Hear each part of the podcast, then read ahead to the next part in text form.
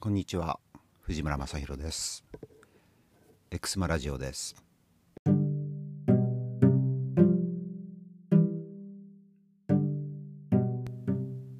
日2020年7月2日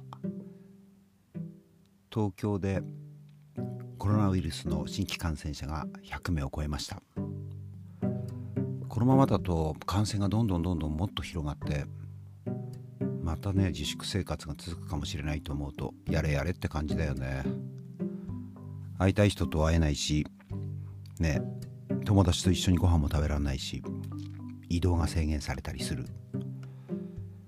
今でもねまあコロナ前に完全に戻ってるわけじゃないけどまた制限されたら嫌だよなって思った、うん、まあねでも Zoom みたいなね会議システムとかスマートフォンとかいろいろあって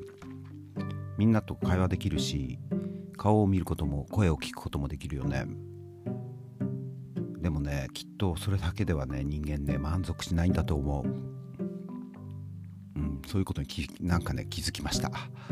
なんかねこう知らず知らずのうちにね心がねこう疲弊していくっていうかさなんかね孤立してる感じがするんだろうな。でねなんかねこう一人でいるからさ一人でっていうかまあ家族はいるけどあの家にずっといるとさなんか自分が社会からこうね阻害されてっているような感じを受けたりとか、うん、そうするとこうね自信なくなったりねなんかしてくんだよね。まあ本当に心がねこう疲れてメンタル的にやばいのかなって思ったりすることもある。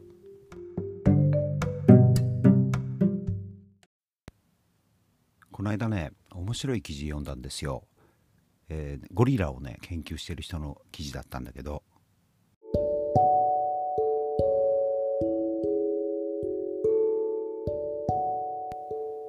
それはゴリラもチンパンジーもね食べる時って分散してあまりね顔を合わせないようにして食べるんだって。でも人間ってほら対面して物を食べますよね。お互いの表情とか共有している空間とか場所そういうものをね楽しみながら食べるわけですよ。会話をしながらね。だからねそんな機会がねなくなるとね人間はね日々の豊かさを失った気分になってしまうってそういう記事だった。面白いですよね。やっぱ人間はねコミュニケーションする本能を持った動物なんだなって思ったわけです。実際に会うことがどれだけ心を豊かにしてくれるか。共に過ごす時間とか話を共有するということとか何か分かんないけど目に見えないそういうものがあるんだろうなって思うわけです。そういえばそのね記事を読んだ時に友人の話を思い出したんですよ。あの僕と同じぐらいの年のね、えー、男友達ですけど、ね、もうほとんどあの緊急事態宣言が、ね、あの出た時にずっと家にいたんだって。でもう買い物はほとんどネットで済ませてたまにコンビニに行くぐらいだった。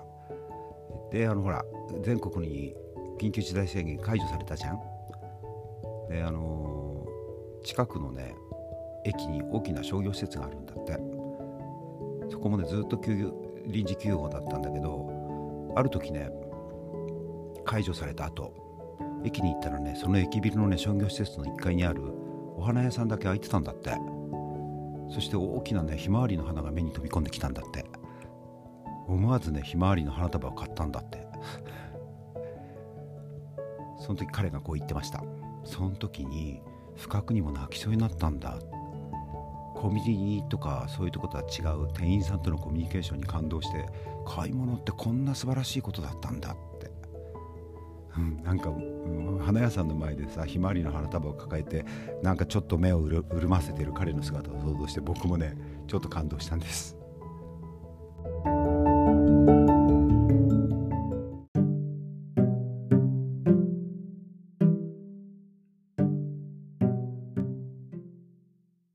のは